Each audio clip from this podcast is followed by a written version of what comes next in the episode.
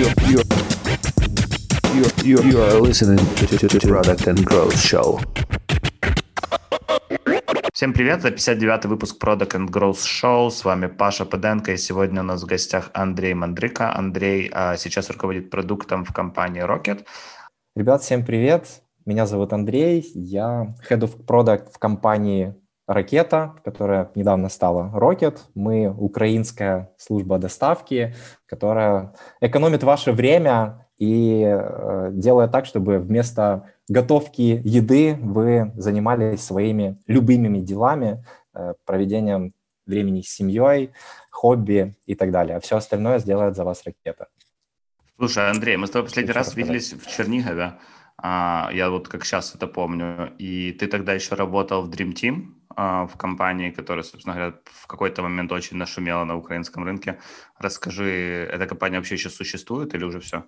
Смотри, да, э, был такой промежуток времени в моей карьере, и это было очень круто, он дал очень большой boost э, и мне, и там, тем ребятам, с которыми работали, в том числе и с Мишей Нестором, мы там же были. А компания перешла немножко на другую стадию развития, то есть последний год, когда я еще там работал, мы делали очень много pivot ов, и компания начиналась как marketplace, грубо говоря, но SaaS-моделью, где киберспортсмены могли бы найти себе товарищей по игре, с которыми можно было бы развиваться, делать э, крутые вещи, достигать новых вершин. Ну и в последний год мы делали пивот и пивотнулись больше такую в social тему, такую social network, когда после marketplace мы добавляем немножко социальной составляющей. Вот. И было очень круто, было много экспериментов, но а, после этого, опять же, повторюсь, там компания перешла немножко на другую стадию, и сейчас в таком небольшом периоде затишья. Вот, ты так очень э, аккуратно выразился. Но не закрылись они, в общем, да? По-разному можно говорить. Но я что говорю, это небольшая пауза, насколько я знаю, поэтому сейчас в периоде паузы. Как будет дальше, будем смотреть. Хорошо. И как ты в Rocket попал?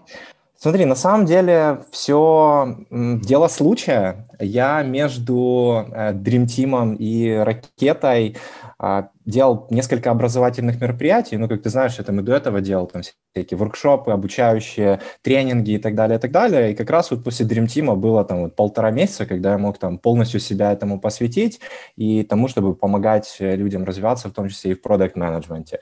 И очень давно у меня лежала на полочке идея сделать воркшоп такой полноценный, однодневный по юнит-экономике, потому что особенно начинающим продукт-менеджерам это является как бы, давай так, основным скиллом, который надо иметь, но немногие понимают вообще, как этим делать. И я долго-долго вынашивал эту идею еще во времена Dream Team, и решил, собственно говоря, сделать. И на той афише, которая была в соцсетях, было написано «Ex-Product Manager Dream Team», и это случилось, э, получил такой вот триггер, когда один из кофаундеров ракеты, Леша, увидел эту а, собственно говоря, афишу в соцсетях и просто мне написал «Привет, короче, я вижу, ты экс-продакт менеджер у тебя очень крутая тема, давай просто пообщаемся». И это было в час ночи, мы с ним пообщались, потом было еще две встречи, там, где Леша был из машины, и, собственно говоря, после общения со всем топ-менеджментом мы поняли, что нам по пути, и те амбиции, которые уже тогда ставила перед собой компания, мне были очень э, созвучны, и там вклиниться в этот э, паровоз, который несется с невероятной скоростью, с невероятными амбициями. А, было очень круто и амбициозно, поэтому вот уже как, сколько, наверное, 9 месяцев я, я в ракете и летим вместе. Слушай, кроме вот этих космических тем, а, мне это, знаешь, точно как с космическими программами все получается. А у нас же достаточно конкурентная среда для такого типа продуктов. Расскажи, чем ракета вообще отличается от всего, что происходит? Потому что я, как человек, который заказывает еду регулярно, достаточно в таких службах доставки, подхожу к вопросу выбора следующим образом. Где мне подешевле а, и где мне по, побольше выбор. Вот это две, две, две как бы характеристики, на которые я смотрю, когда выбираю себе подрядчика по доставке еды. Интересно, там есть еще какие-то критерии, на которые люди смотрят в целом? Смотри, ты не исключение из правила, и я тебе хочу сказать, что так же, как ты, выбирают еще, ну, чуть ли не все. Вот. А, смотри, мы, чем мы отличаемся там от конкурентов? Во-первых, то, что э, «Ракета» — это сугубо украинская компания э, с сугубо украинскими корнями, вот, и мы хорошо понимаем особенности бизнеса конкретно в Украине, потому что ни для кого не секрет, что там даже ресторанная деятельность в Европе и в Украине, она в корне отличается. Опять же, в силу разных причин, в силу как бы постсоветского пространства и так далее. Вот поэтому в этом плане нам проще, потому что э, с точки зрения, вот с ресторанами мы лучше находим общий язык, э, можем, мы такие, знаешь, мы более человечные, и мы понимаем все те проблемы, потому что очень многие из нашей команды, они тоже до этого работали в украинском ресторанном бизнесе, и мы отлично понимаем. С точки зрения клиентов, ты абсолютно прав, что очень многие клиенты выбирают, во-первых, по цене, у кого дешевле доставка, а во-вторых, действительно, насколько много предложений. И с этим есть очень большие челленджи, когда мы выходим там в новые города, в новые э, страны, э, потому что до тех пор, пока не наберется определенного количества вот этих вот предложений по ресторанам и магазинам, не стоит рассчитывать на то, что у тебя будет взрыв по количеству клиентов и что вы сразу там побьете всех на этом конкурентном рынке. Поэтому сейчас мы, ну давай так, мы достаточно, помимо того, что мы знаем украинский рынок хорошо, мы достаточно такие дерзкие. А, нас э, где-то читал в какой-то статье, что нас сравнивают с молодым Брюсом Виллисом, который с двух ног залетел э, на рынок и ведет себя там соответствующим образом, там, хоть и в порванной немножечко майке, но тем не менее э, доставляет. Вот, Слушай, поэтому... ну ты говоришь про агрессивное, но вот давай сравним, я просто последнее, с чем заказывал, это с болтом я заказывал. Ну, когда mm-hmm. есть компания, которая предлагает скидки минус 40%, то какой бы у тебя охерительный продукт не был, а, очень сложно с таким предложением конкурировать. Да, смотри, и тут мы на самом деле тоже такую же стратегию при выходе на новые города тоже предпринимаем. В тот же Киев мы выходили изначально вообще с бесплатной доставкой, потому что только в таком случае можно было в таком большом мегаполисе хоть что-то откусить. Вот. И, конечно же, потом при введении там платной доставки, конечно, это э, количество людей, которые пользуются, немножечко подупало, но потом со временем выровнялось. И а, здесь, опять же, мы даем достаточно большое количество, ну, покрытие, плюс очень много интересных акционных предложений, которые в принципе, как и везде в e-commerce, а мы так немножко созвучны с e-commerce, акции работают очень неплохо. И у нас действительно есть уникальные предложения, которых нету ни у кого. В том числе есть и эксклюзивы по ресторанам, которых нету ни у кого. И именно а, поэтому есть у нас еще одно такое направление, как э, Dark Kitchen, которое позволяет нам тоже покрывать еще больше пространства нашими предложениями, и таким образом в любой точке там, города, там, в любой точке Украины давать минимально необходимое количество ресторанов для того, чтобы было, был выбор, и ты чувствовал, что это именно то место, где ты можешь найти все, что ты захочешь в конкретный момент времени. Слушай, для тех, кто в танке, что такое Dark Kitchen? А, давай тогда здесь я сделаю шаг назад и расскажу вообще о... А, есть несколько этапов развития food delivery как э, направление, где одним из направлений является а, food delivery. Вообще начнем с того, что food delivery, как ракета, там, болт и все остальные, это food домен. Причем фудтех-домен, он тоже достаточно разнообразный и не ограничивается только службами доставки, которых есть огромное количество по всему миру. Это также и технологии по созданию еды, там, начиная от выращивания мяса, заканчивая печатью на 3D-принтере, плюс направление там, сервиса и определение качества продукции, какие-то умные там, стикеры, которые определяют, насколько продукция готова, не готова, и очень-очень многое. Но и одним направлением направлениям, а, которых, вот если ты кому-то вот извне скажешь, вот назови, что такое фудтех. Как правило, все скажут, что food delivery.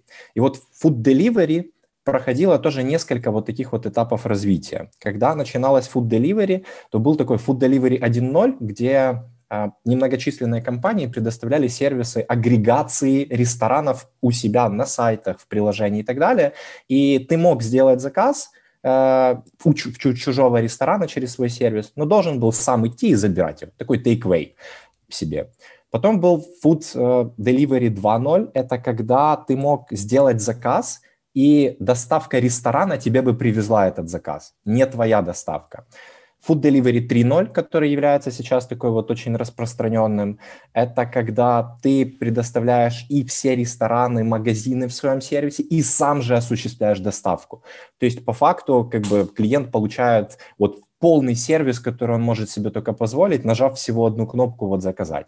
И есть такое себе Food Delivery 4.0, которое м, говорит о том, что ты мало того, что предоставляешь сам доставку из чужих ресторанов, но у тебя есть и свои рестораны, которые работают у тебя конкретно на доставку. Вот ну, это типа и как есть... Spotify делает свою музыку, да? Абсолютно верно. То есть это логично вообще развитие, там, в том числе и там, marketplace модели, когда с определенным э, количеством там, поставщиков, еще кого-то, ты добавляешь из своих каких-то. Ну, здесь можно двигаться и в одну сторону, и в другую. Так вот, вот эта концепция Dark Kitchen, или также ее еще называют Virtual Kitchen, когда мы делаем свои бренды, которые работают сугубо только на доставку. И сейчас у нас есть э, несколько вот таких вот брендов. Э, это кухня, украинская кухня. Можно сказать, что где-то такой вот а, ламповый аналог там пузатой хаты. Салата, где мы предоставляем салаты и там пасту. Шаверма-бар – это там хумусы, шаурма и так далее. Потом Lucky Fish – это суши. И Early Bird – это завтраки весь день. И сейчас ну, вот в Киеве есть несколько вот таких вот станций, которые покрывают большинство там районов Киева, где ты можешь с приложением «Ракета» заказать, собственно говоря, еду из наших же брендов. Вот, собственно говоря, вот это и есть Dark Kitchen, и это очень перспективное направление, поскольку, опять же, как я тебе сказал, что в этой сфере ты можешь конкурировать и в том числе по количеству ресторанов и по количеству эксклюзивов в той или иной локации. И поэтому это наше хорошее конкурентное преимущество, потому что благодаря вот такой концепции мы можем покрывать те районы, Киева, допустим, и других городов, там, где не представлены топовые какие-то игроки. Но, тем не менее, мы можем дать хорошую альтернативу, которая будет качественней, порой где-то дешевле, и мы 100% в этом уверены. И тут вот еще что хотел бы сказать. Dark Kitchen – это не, э, не все такие вот направления, с которыми сейчас работает э, Rocket. Есть еще такая концепция, как Cloud Kitchen. Э, что это такое? Смотри, допустим, есть в центре какой-то, например, милкбар. А, я сейчас говорю про Киев. Но, тем не менее, людям там на Поздняках, либо на Троещине, ну, они не могут заказать из э, милкбара, потому что это вести через весь город объективно там никому не выгодно, и еда приедет уже холодная. Поэтому в нашем пространстве, там, где располагается наш Dark Kitchen, мы делаем отдельную кухню, куда мы приглашаем э, поваров из ресторанов других со своим меню, которые готовят те же самые блюда, что и в ресторане, но они работают сугубо на доставку. И таким образом людям там, на Троещине, там, ну, короче, в разных районах Киева и в разных городах доступны блюда, которые располагаются в ресторанах, которые там только в центре, либо еще где-то. Поэтому в этом плане мы... О, крутяк, я даже не знал, что такое есть. Есть, э, есть. И здесь тут мы делаем еще дальше шаг и уже скоро открываем на поздняках такой себе virtual food hall, который соединит в себе э, несколько концепций, таких как э, Dark Kitchen, Cloud Kitchen и, собственно говоря, там вот доставка из других ресторанов. И Food Hall также еще. То есть это такой крупнейший Virtual Food Hall будет э, ну, в нашем регионе, там, в Европе.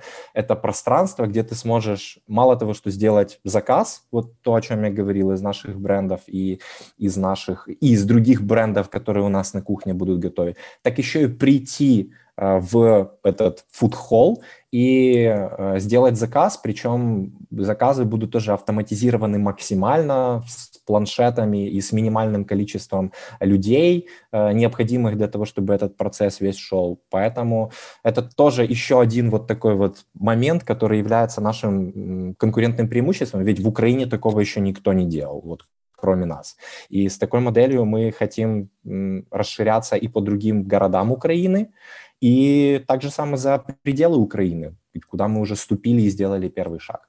Звучит э, впечатляюще. Я вспомнил, мы подкаст писали э, с одним из гроус-менеджеров Глова, с Георгием Нац, Нацфлишвили. Постоянно сложности у меня с тем, чтобы выговорить его фамилию. И он такую фразу забросил, что в целом food delivery продуктах выигрывает тот, кто эксклюзивно водит, возит Макдональдс. Насколько это близко к правде вообще? И насколько с Макдональдсом можно конкурировать в доставке еды? Смотри, очень близко, потому что действительно любой сервис мировой возьми, там, Deliveroo, там, Grab, короче, любые, вот любые. И практически везде а, доля топовых фастфудов, таких как Макдональдс, KFC и Burger King – она приближается к 50% отметке, где-то даже больше в каких-то странах. Поэтому действительно, если э, у вас свой сервис food delivery и вы не заручились как бы Макдональдсом, то вам будет крайне сложно крайне сложно. И ходят слухи, что ну, вот летом Uber Eats ушел с Украины, и как бы одной из причин, одной из причин, э, возможно, было то, что ребята действительно не смогли договориться с Макдональдсом, не считая того, что это как бы Uber, ну, на минуточку. Вот. Э, но это как бы не одна из причин. Там, в принципе, э, руководство Uber сделало такую диверсификацию рисков и закрылось в нескольких странах и перекинув там эти ресурсы в другие страны. Но, тем не менее, это тоже дало вот свой такой вот boost. Поэтому, да, абсолютно верно. И если у вас нету Макдональдса, KFC, Бургер Кинга, вам очень тяжело, очень. А у вас есть все это? У нас э, мы с мая, по-моему, работаем с KFC и с июля работаем э, с Макдональдс, ну, как бы Бургер Кинга в Украине пока нету, может быть, когда-то будет. Но это челлендж, это очень большой челлендж, и я просто как раз присоединился к команде, когда мы подключали вот KFC, и потом спустя пару месяцев подключали Макдональдс, и, ну, как бы все мы понимаем, Макдональдс мировой лидер вообще там фастфуд и глобальная корпорация со своими процессами, где каждая секунда вообще важна. И, соответственно, были очень большие требования к нам, как э, к поставщику, собственно говоря, и как провайдеру вот доставки относительно того, какие должны быть требования к нам, к нашим курьерам, к нашему приложению, к бизнес-процессу, к саппорту, чтобы мы имели право возить Макдональдс. Так что э, это только кажется, что можно прийти к Макдональдсу и сказать, ребят, go, короче, поехали, и мы будем вам возить. Нет, это очень сложно, и поэтому в Украине сейчас пока это вот как бы мы и Глова возим Макдональдс. Было что такое совсем экзотическое из требований, что ты помнишь? И О, можешь об этом говорить? Это разное было. Э, мы кастомизировали интерфейс нашей, эм, нашего партнерского приложения сугубо под Макдональдс. Вот, мы э, и процесс, как бы, в принципе, там, принятия заказа переделывали, поэтому, ну, вот такие вот, оно по мелочи, но, тем не менее, это затронуло абсолютно все наши приложения, которых семь, э, то, что, вот, э, то, что у нас теперь есть Макдональдс. Но это очень круто. С- это... Семь приложений? Это что? Расскажи, что это такое? Э, да, у нас сейчас есть 7, и мы не останавливаемся на этом, будет еще больше. Значит, э, у нас есть два приложения для клиентов Android, iOS, два приложения для курьеров Android, iOS, два приложения для партнеров, это рестораны, магазины, Android-версия и веб-версия. И у нас есть админ-панель, из которой, собственно говоря, огромное количество операционных департаментов наших внутренних управляет бизнесом так, чтобы вот вся эта история могла состояться. Плюс сейчас у нас э, уже есть еще одно приложение для, ну, такое MVP-версия для B2B. Uh, грубо говоря, имея наши вот dark kitchen, мы можем доставлять не только как бы B2C-шным клиентам и там вот конечным пользователям, но также и разнообразным компаниям, которые хотят кормить своих сотрудников, допустим, которые хотят, допустим, сделать корпоратив и так далее. И поэтому мы сейчас тоже еще двигаемся и в этом направлении, потому что у нас все для этого есть, и мы уже сделали такое успешное MVP, осталось только теперь раскатить это на большинство. Так что вот мы потихоньку вот пробуем вот такие вот разные э, составляющие, которые вокруг вот food delivery, и это открывает нам новые перспективы э, для новых направлений, которые мы постоянно экспериментируем и делаем очень много таких внутри мини-стартапчиков для того, чтобы посмотреть, куда еще бы мы могли зайти, чтобы наше влияние на рынке в том числе было максимальное. Слушай, можешь вообще рассказать, Rocket, насколько это большая компания сейчас? Потому что у меня даже нет представления, сколько это людей, сколько это в обороте. Все, что я знаю из новостей, это то, что в какой-то момент вы открыли доставку на Кипре, но это приблизительно все, на чем мои познания заканчиваются. Значит, смотри, Rocket э, очень вырос за последние вот эти вот 9 месяцев, когда я присоединился к команде. Чтобы ты понимал, когда я в мае присоединился к команде, с точки зрения продукта не было ровным счетом, ну, э, давай так, с точки зрения команды продукта не было ровным счетом ничего, э, и был один там project менеджер как бы один бизнес-аналитик, один дизайнер, и там по-моему, до 10 разработчиков, там, которые э, были в компонентных командах, iOS, Android и так далее, вот и все. С точки зрения операционки нас тоже было там по-моему, человек 30. И чтобы ты понимал, какие вот масштабы изменения были за эти 9 месяцев, сейчас с точки зрения IT, ну, инжиниринг команды и продукта, нас 20 э, человек в продукте, 50, э, уже около 50 человек в инжиниринге, и каждую неделю новые и новые приходят. Э, по всем городам Украины в офисах, а у нас есть офисы не только в Киеве, у нас уже больше 200 человек, из которых в Киеве около 150, точно вот не скажу, но, но где-то так. И, э, ну вот, то есть у нас больше 200 человек сейчас. С точки зрения курьеров, которые с нами работают, вот э, прямо сейчас это ну, там, больше тысячи человек, там 1300 или около того э, по всей Украине.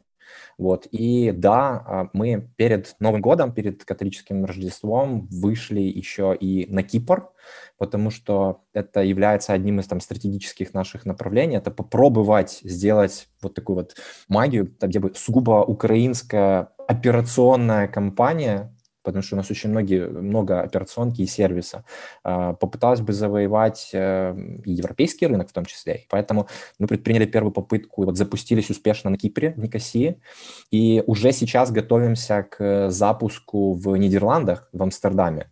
И после этого у нас еще намечен план из э, многих стран, чуть ли не каждый месяц, но посмотрим, будем смотреть. Это очень круто, амбициозно, и с этим очень большие челленджи поскольку и продукт, и команда изначально строилась, ну, как бы, немножечко для другого. Вы инвесторов раскрываете? А, нет, это не публичная информация, но это у нас не было никаких э, раундов, то есть это частные инвестиции. Вот. У нас есть чатик такой, я тебе сбрасывал, Product and Growth чат, мы его делали еще, когда конференции наши э, имели возможности проводить, и я написал там, что буду с тобой общаться, попросил ребят позадавать вопросы, что им бы было интересно узнать. И один из вопросов, который мне лично э, срезонировал, это вопрос о том, как у вас э, UX Research команда построена, что это вообще за команда, как она работает, в какой связке она с продуктовой командой работает, является ли она частью продуктовой команды. Почему мне лично кажется это интересным вопросом? Потому что складывается впечатление для человека со стороны, что говоря о приложениях для доставки еды, скорее всего, там уже все придумано, да, есть одна большая кнопка, которую нужно нажать, чтобы твой условный Макдональдс к тебе приехал. А, интересно, интересно, насколько сильно я ошибаюсь в этот момент. Смотри, давай начнем с того, что, ну, как я сказал, когда я присоединился к ракете, с точки зрения продуктовых процессов, вообще слово продукт, как там product management, там product ownership, еще что-то в ракете не было вообще от слова совсем. И э, то есть мне пришлось там построить эти процессы с самого нуля. И причем процессы как по отношению к какому-то там фиче flow, так и к процессу целеполагания, так и к процессу работы с метриками, так и к процессу там хоть какого-то research а.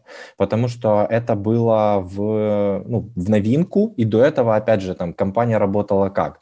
Там огромное количество стейкхолдеров, есть там руководители там своих направлений, и там есть э, топ-менеджмент, э, C-level, которые просто говорили, давайте делать вот это, и там project менеджер там спускал это все на там команду разработки и просто делал, вот делал, делал, делал, делал.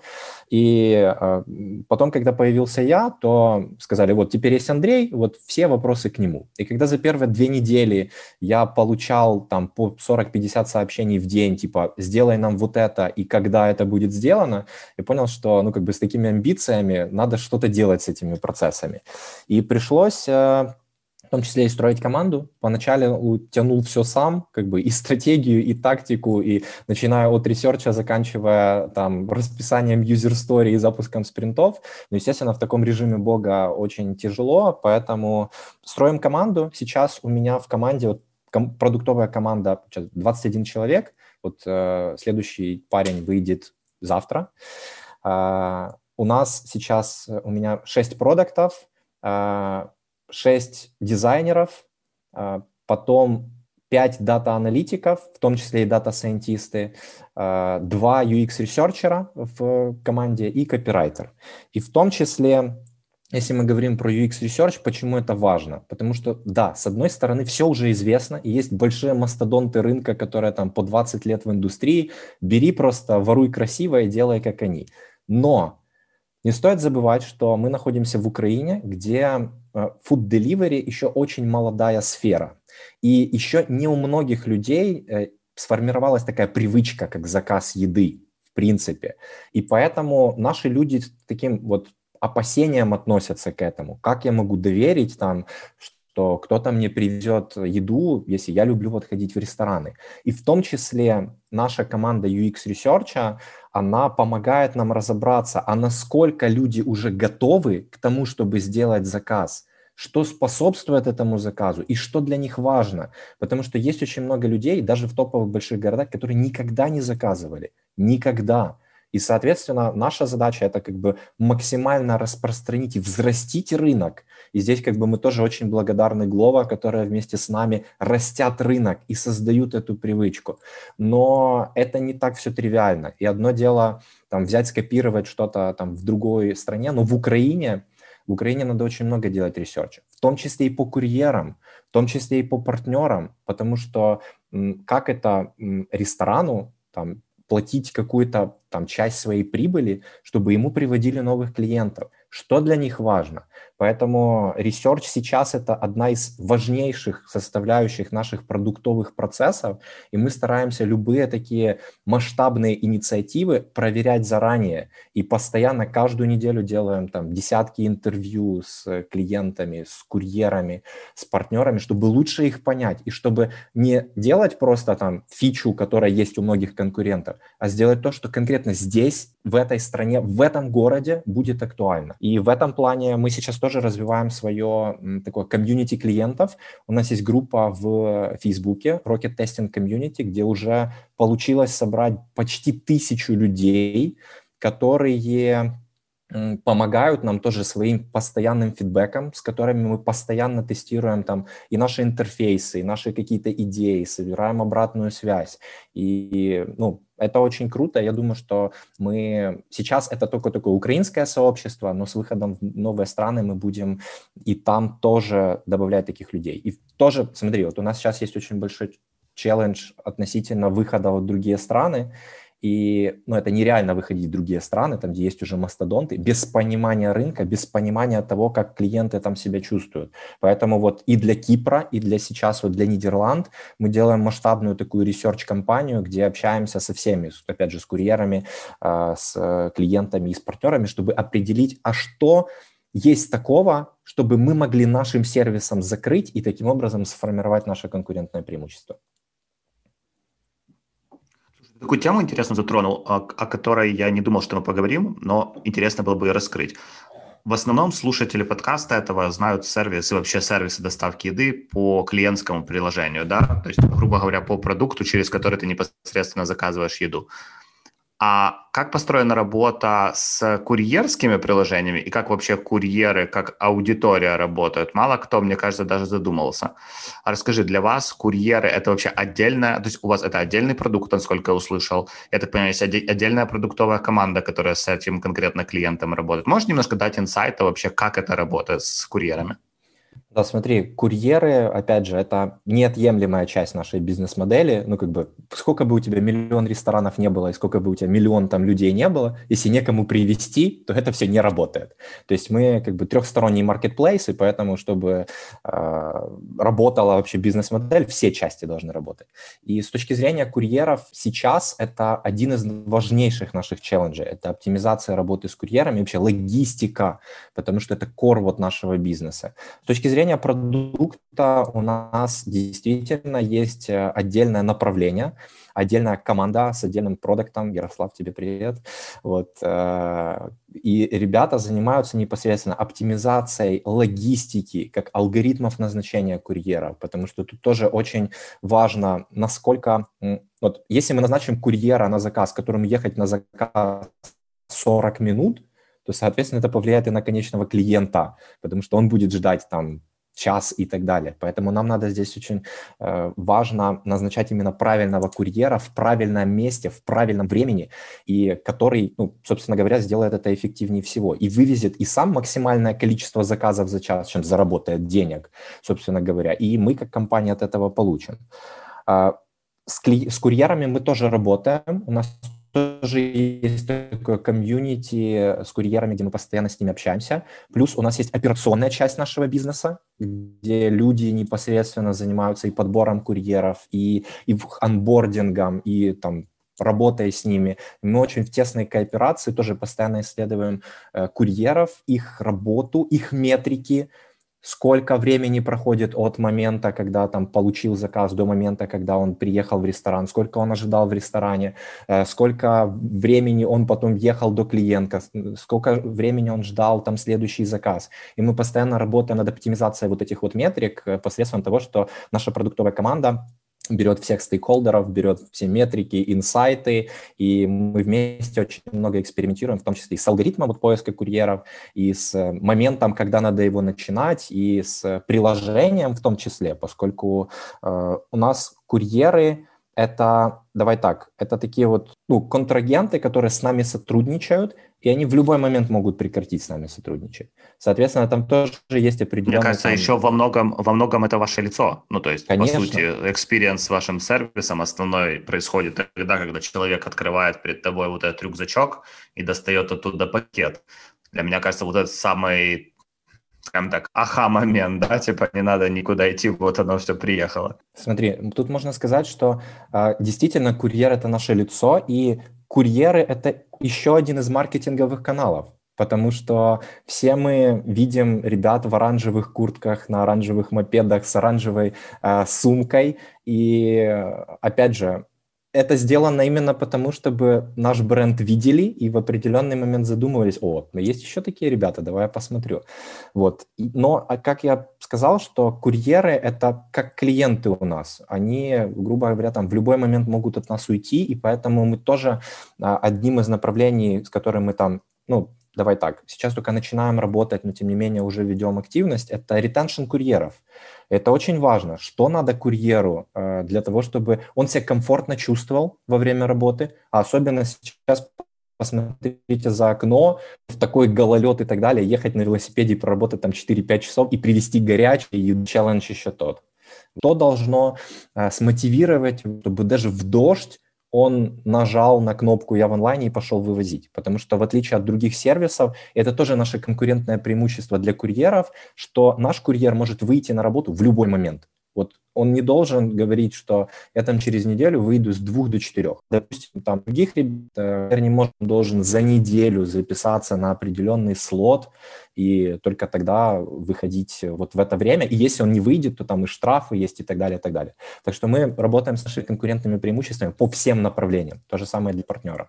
И везде есть такие мелкие фишки локальные, которые мы подметили, и именно на этом сыграли для того, чтобы распространиться Слушай, ты поговорил немного, рассказал немного о метриках э, со стороны курьеров. Расскажи для тебя, как для Head of Product, какие метрики основные являются? Как вообще измеряется твоя работа в конце месяца, квартала?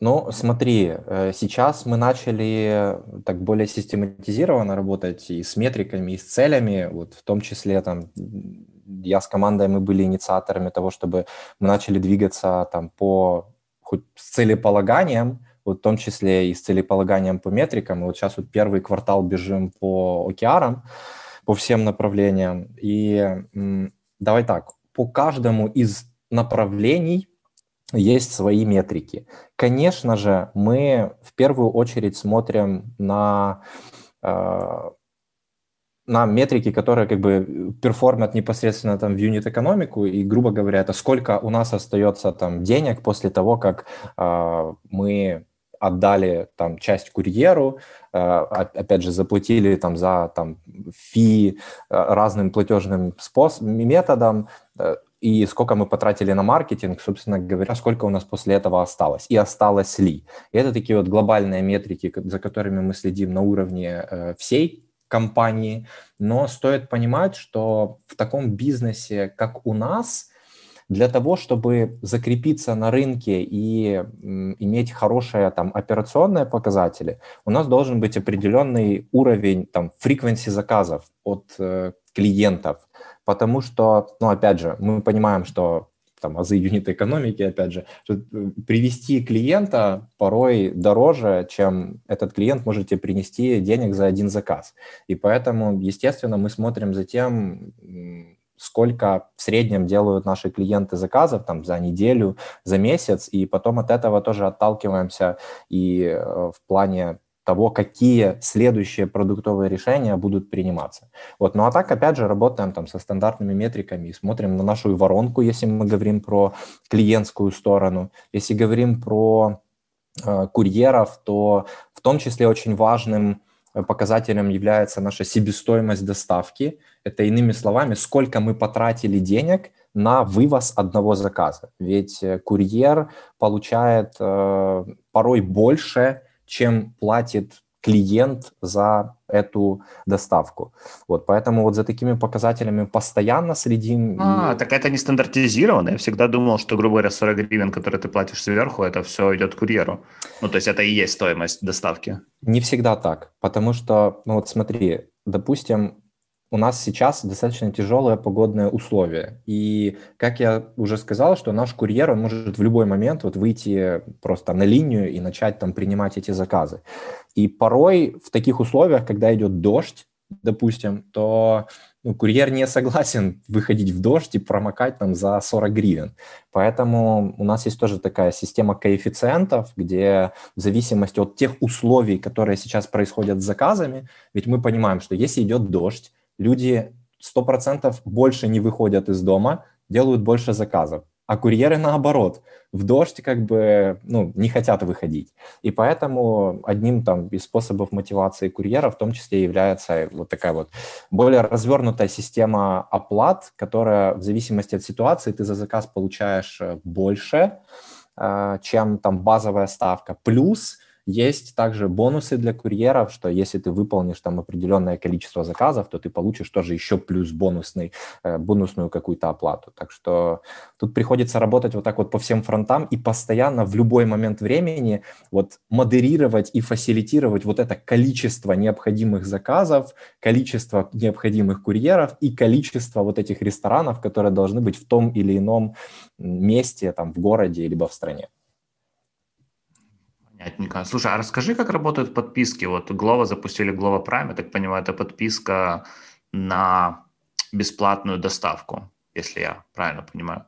Это экономически в вашем случае может работать? Как, как что ты вообще думаешь про подписки на доставки? Ну смотри, на самом деле многие маркетплейсы с этим экспериментируют. Возьмем ту же розетку, у них тоже есть э, подписка там с бесплатной э, доставкой. Ну давай так, вот э, подписочные все вещи, они в первую очередь в любых продуктах что перформят? В ретеншн перформят, потому что ты заранее заплатил деньги, и потом как бы тебя жаба давит, что ты не пользуешься этим сервисом, ты же уже заплатил. Вот поэтому мне кажется, что у нас пока нету подписки, вот, но кто знает, возможно, в будущем мы тоже ее добавим, ведь э, мы планируем уже вот со следующего квартала запустить отдельное продуктовое направление по ретеншену с отдельной продуктовой командой по ретеншену э, и с отдельным продуктом. Так что если нас слушают продукты, которые на ретеншене собаку съели, то напишите мне.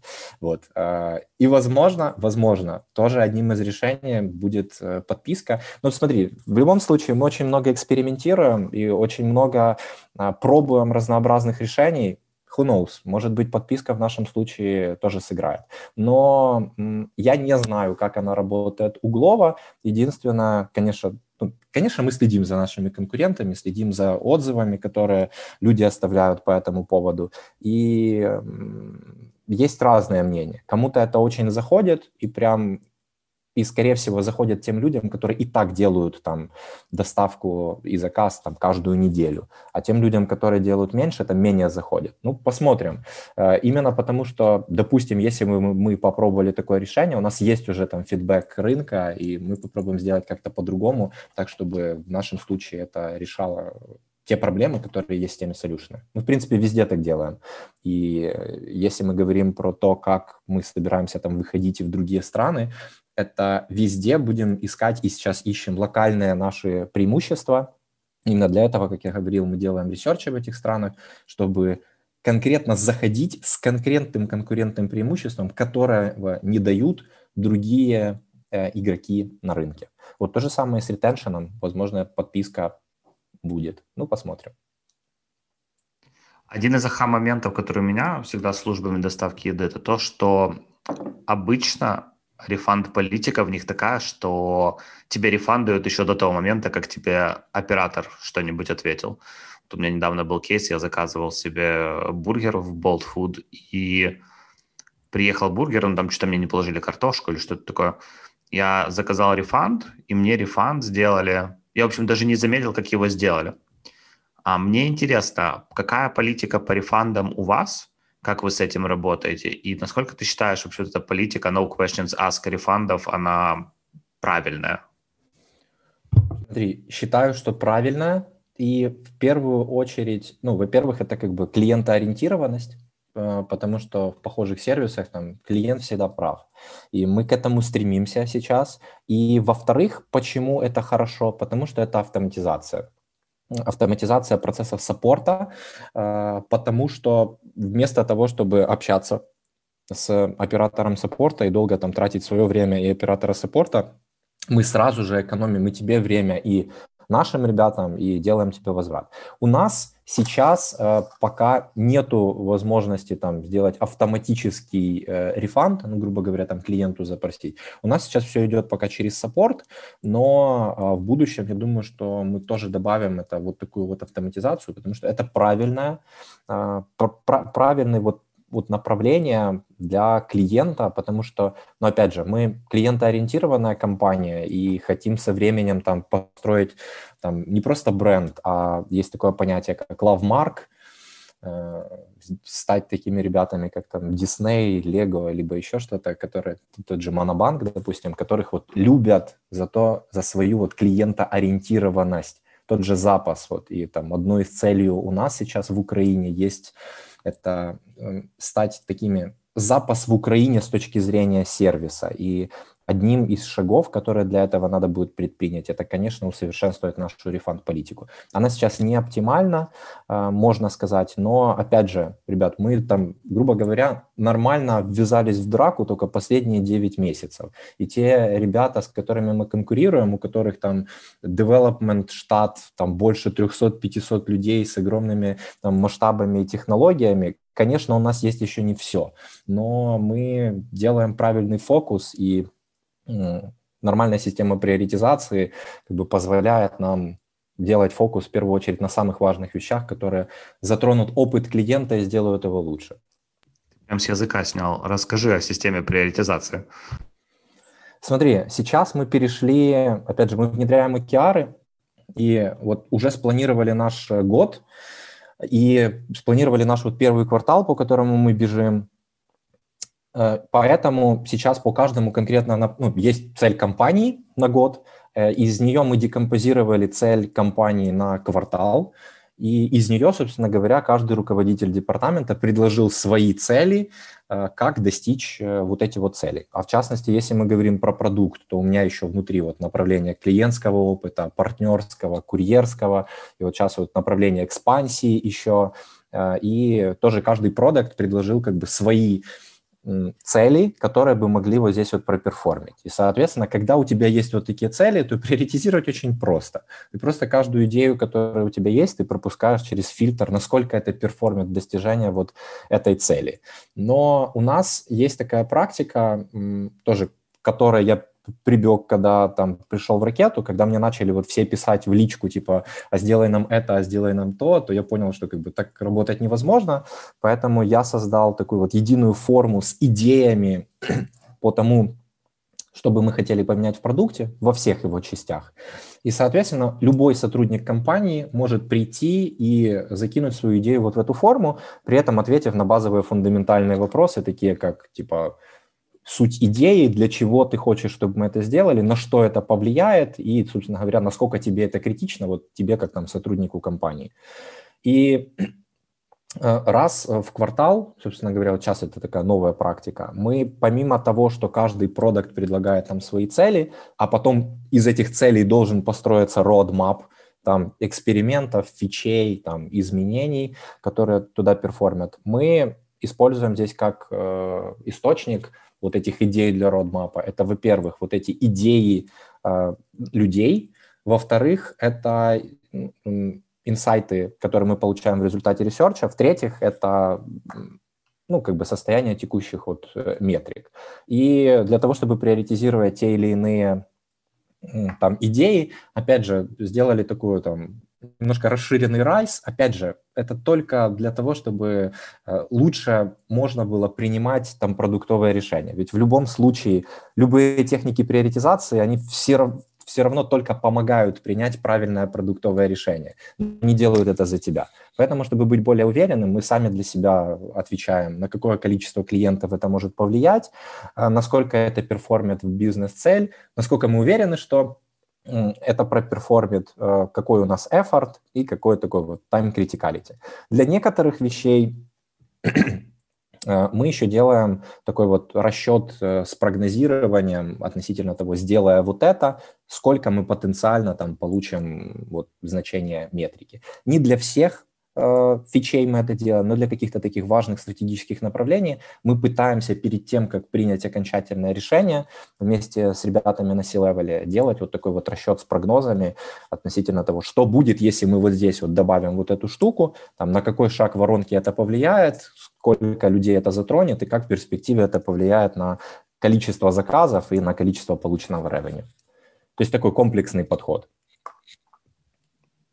Как, э, какой у вас подход к тестированию? Ну, то есть ты говоришь, вот приоритизируем мы, базируясь на расширенном райсе, ну, если так, uh-huh. грубо говоря. А, а к тестам какой подход? То есть вы все прогоняете через АБ-тест? Э, если да, какой, какая у вас политика к АБ-тестам? Это сегменты или на всей, всей пользовательской базе?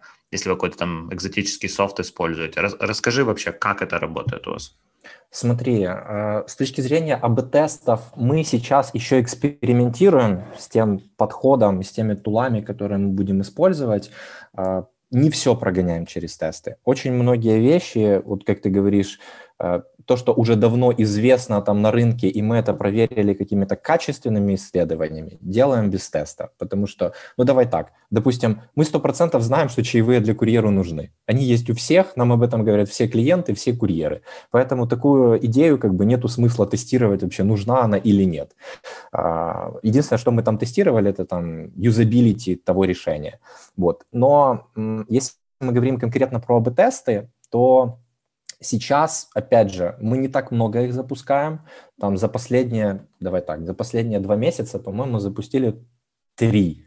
Вот, где один э, мы тестировали, как оповещение о плохой погоде влияет, собственно говоря, на конверсию. То есть если мы тебе сразу при входе в апку скажем, что сейчас плохие погодные условия, и мы можем задержать твой заказ, насколько это повлияет, во-первых, на конверсию в заказ, а во-вторых, на обращение в саппорт для тех людей, которые сделали заказ.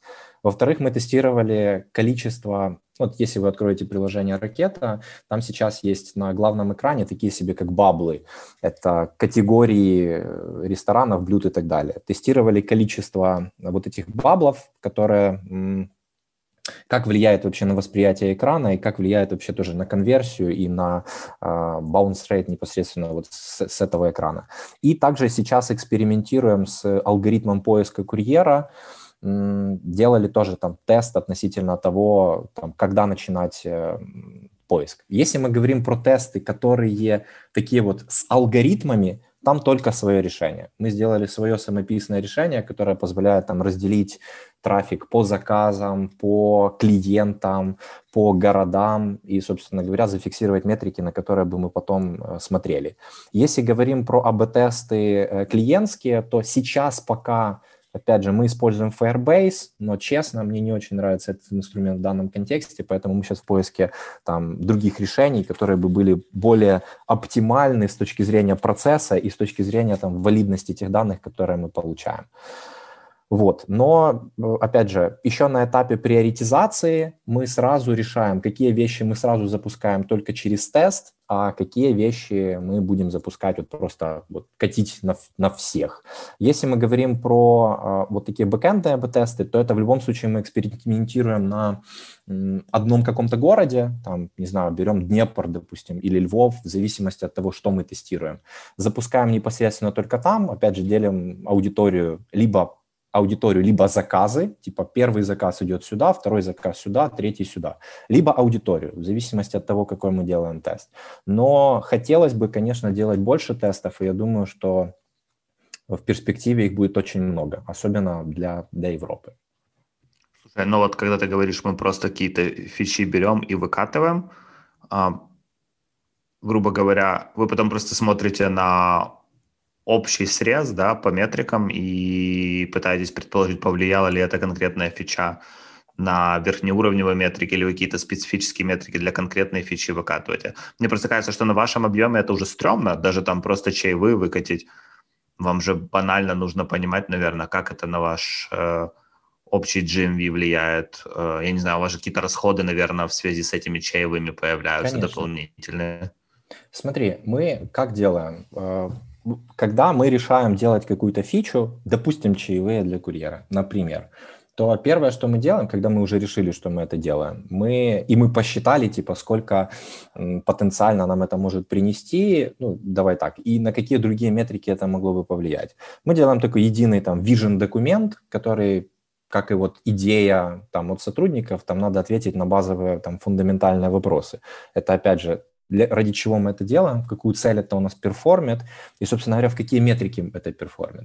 И делаем сразу же срез тех метрик там, первого порядка, второго порядка, которые есть на текущий момент, и э, фиксируем те значения, которых бы мы хотели достичь с помощью этой фичи. И это происходит еще до начала разработки. И таким образом, после того, как мы выкатили какую-то фичу, спустя время, для каждой фичи это разное время, но там около месяца мы затем делаем такое еще небольшое исследование. Во-первых, смотрим действительно, как поменялись непосредственно вот эти метрики. Конечно, и когда мы катим не тестом, то порой бывает трудно сказать, что эти метрики улучшились именно потому, что мы зарелизили вот именно вот эту вот фичу. Но, тем не менее, можно посмотреть там на билды э, те, те билды, в которых, который, в которых не было еще этой фичи, и те билды, в которых есть эта фича, и опять же сделать там по косвенным признакам определенные выводы, как поменялись вот эти конкретные метрики. Во-вторых, делаем, опять же, там качественное исследование и смотрим, э, как э, этим пользуются, какие есть отзывы, и по комбинации вот этих вот э, ну, там, нескольких направлений, делаем уже выводы относительно того, там, стало лучше, либо хуже, стоит еще итерировать над этой фичей, либо мы оставляем ее в таком виде и переключаемся на какое-то другое направление. Согласен абсолютно, что по-хорошему все это надо запускать через тесты. Пока, ну вот, определенные вещи, я же говорю, хотелось бы делать тестов больше, и мы будем это делать, но сейчас вот есть какие-то такие, знаешь, э, стратегические вещи, которые мы в которых мы должны больше оперироваться такой на vision-driven подход, чем data-driven. Но, тем не менее, мы всегда для каждой фичи тоже смотрим на каждую метрику, и э, потом, я же говорю, в комбинации всех этих направлений определяем, достаточно ли, либо итерируем дальше. Мне кажется, это абсолютно нормальная история, просто в какой-то момент мир сошел с ума по поводу agile, АБ-тестов и всего остального, а, итеративного улучшения, как это любят э, скрам-евангелисты проповедовать, но в итоге большое количество инновационных штук, они запускаются без тестов, а, знаешь, это как прыжок веры в, каком-то, в какой-то степени. Понятное 100%. дело, что там есть большая работа, понятное дело, что там есть куча исследований, бла-бла-бла, но в итоге это не про, скажем так, радикальное увеличение ценности происходит чаще через а, выкатывание большого куска этой ценности а, на, на всех пользователей, а не пошаговом тестировании а, каждого отдельного экранчика. Абсолютно думаю, с тобой меня... согласен, потому что вот тоже я видел вот этот твой пост в твоем э, канале, и действительно вот знаешь, вот для себя вот так вот переосознал, еще мы тоже и скинул его своим коллегам, и мы вместе еще прообсудили, то действительно какие-то большие вот такие вот биг-мувы, надо порой делать э, вслепую. Вот просто сделать и посмотреть, как это повлияет. Потому что м, можно до бесконечности там оптимизировать конверсию, там, улучшая каждый э, шаг там, на 1-2%, на или действительно сделать шаг назад – посмотреть на всю эту систему как бы так вот свысока и сделать один такой move, который сделает тебе x10, а не там 2% на каком-то одном шаге. Так что здесь это такой здравый, здравый баланс между вот э, data-driven и vision-driven по, по разным направлениям. Да, интересно, сколько сейчас помидоров э, полетело э, в плеер, знаешь, через который ребята это будут слушать. Ну, это жизнь, слушай, как бы, давай так. Я, честно, я не знаю вот компанию, которая бы там чисто вот любое даже изменение, будь оно большое, будь оно мелкое, делала бы только там вот через тесты. Где-то порой надо там смахлевать и сделать просто, чтобы было быстрее. Потому что, например, у нас э, в Рокете, давай так, скорость скорость принятия решений, скорость разработки, скорость проработки, скорость внедрения. Это является таким вот чуть ли не основополагающим понятием в нашей работе. То есть мы порой делаем, э, лучше сделать быстро, чем потратить несколько месяцев э, и ну, потом понять, что, собственно говоря, это не зашло. Поэтому в том числе и вот эта наша скорость и позволила нам тоже зафиксироваться на рынке, потому что какие-то вещи, какие-то opportunity, мы очень быстро к ним адаптировались, в том числе и к карантину, потому что, вот, допустим, смотри, еще до карантина ракета вообще не собиралась э, доставлять продукты из супермаркетов. Но, тем не менее, когда мы увидели, что... Я тогда еще не был частью команды, но, опять же, общался с ребятами и увидели, что как бы люди сидят дома, людям нужны продукты, и это заставило тоже добавить в нашу бизнес-модель еще и ритейл направление, которое тоже сейчас развивается. Поэтому мы такие больше оппортунисты где-то, вот, и цепляемся за возможности, а в таком случае ты не можешь себе позволить там полгода итерировать над какой-то одной штукой, тебе надо просто ее делать. Интересно. Слушай, а расскажи вот у меня вопрос такой был к людям, которые занимаются продуктами, связанными с геолокацией. Есть ли кардинальные отличия в перформансе продукта от города к городу или от страны к стране? То есть насколько часто делаются даже там отдельные билды или отдельные фичи для того, чтобы покрыть потребности внутри определенной географии? Смотри, сто процентов э, делаются, и мы тоже будем это делать. Э, если мы говорим про Украину, то набор фичей сейчас одинаковые для всех городов. Единственное, я же говорю, когда мы экспериментируем вот там вот с алгоритмом назначения там и с вот такими бэкэндными штуками, то ну, в плане безопасности мы это сначала делаем там на одном городе, а, а потом только когда мы убедились, что общий алгоритм не поломался, только тогда мы раскатываем это на всю Украину.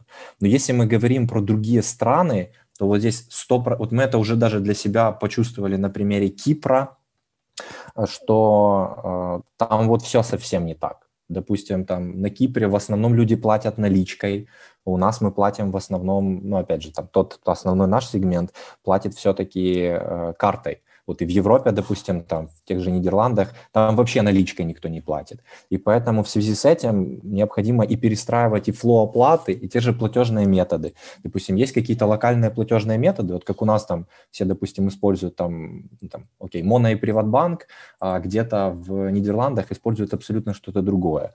И поэтому от стране к стране 100% набор функционала внутри там и клиентской, и курьерской, и партнерской апки, он будет отличаться. Э, и каждая страна и каждое приложение в этой стране будет учитывать те локальные особенности, которые есть, и те локальные фишки, которые конкретно только вот в этой стране есть. Понял, понял. Слушай, э, мы уже, оказывается, час общаемся, что-то время вообще пролетело. Вау, давай, давай, давай как-то закругляться. У меня вот, наверное, последний вопрос. Э, ты немного рассказал, из чего фудтех состоит. А расскажи, куда это вообще двигается по твоему по твоему мнению? То есть я понял уже, что есть там Cloud Kitchen, это штука, которая позволяет а, людям с Троещины получать еду из любимого дяди, грубо говоря. Угу. А, но более в глобальной перспективе у тебя есть какое-то понимание, что будет после Cloud Kitchen? Смотри, тут на самом деле, давай так, прогрессом двигает, двигает вот человеческая лень в первую очередь. И поэтому ну, тенденции вообще в принципе на рынке не только фудтеха, а вообще на мировые тренды, они идут в пользу лени пользу того, что клиент должен в одном месте получить максимальное количество всего с минимальными усилиями. То есть почему даже, как я говорил, food delivery так развивался, что сначала там takeaway, потом там курьерами ресторана, потом нашими курьерами, теперь еще и вот наши. Это унификация. То есть идет глобальный такой тренд к унификации, и поэтому сейчас очень и признаны там в мире вот такие супер-эпы, как есть Grab в в там, Азии. В Индонезии, которые, да. И вот, в который, Сингапуре он тоже есть. Да, который в себе содержит там и платежную систему, и такси, и заказы еды, и, и просто транспортировка. И, скорее всего, вот э, сейчас ну, все будут двигаться в сторону вот таких вот супер-апов. Это, во-первых. Э, в том числе и мы, видишь, мы пробуем разные вот направления, которые вот вокруг одного, и все это в итоге агрегируется в, ну, как бы в наш как основной вот домен, основной бизнес. И второе, что сейчас вот я прослеживаю вот по рынку, и в том числе в food delivery, это персонализация.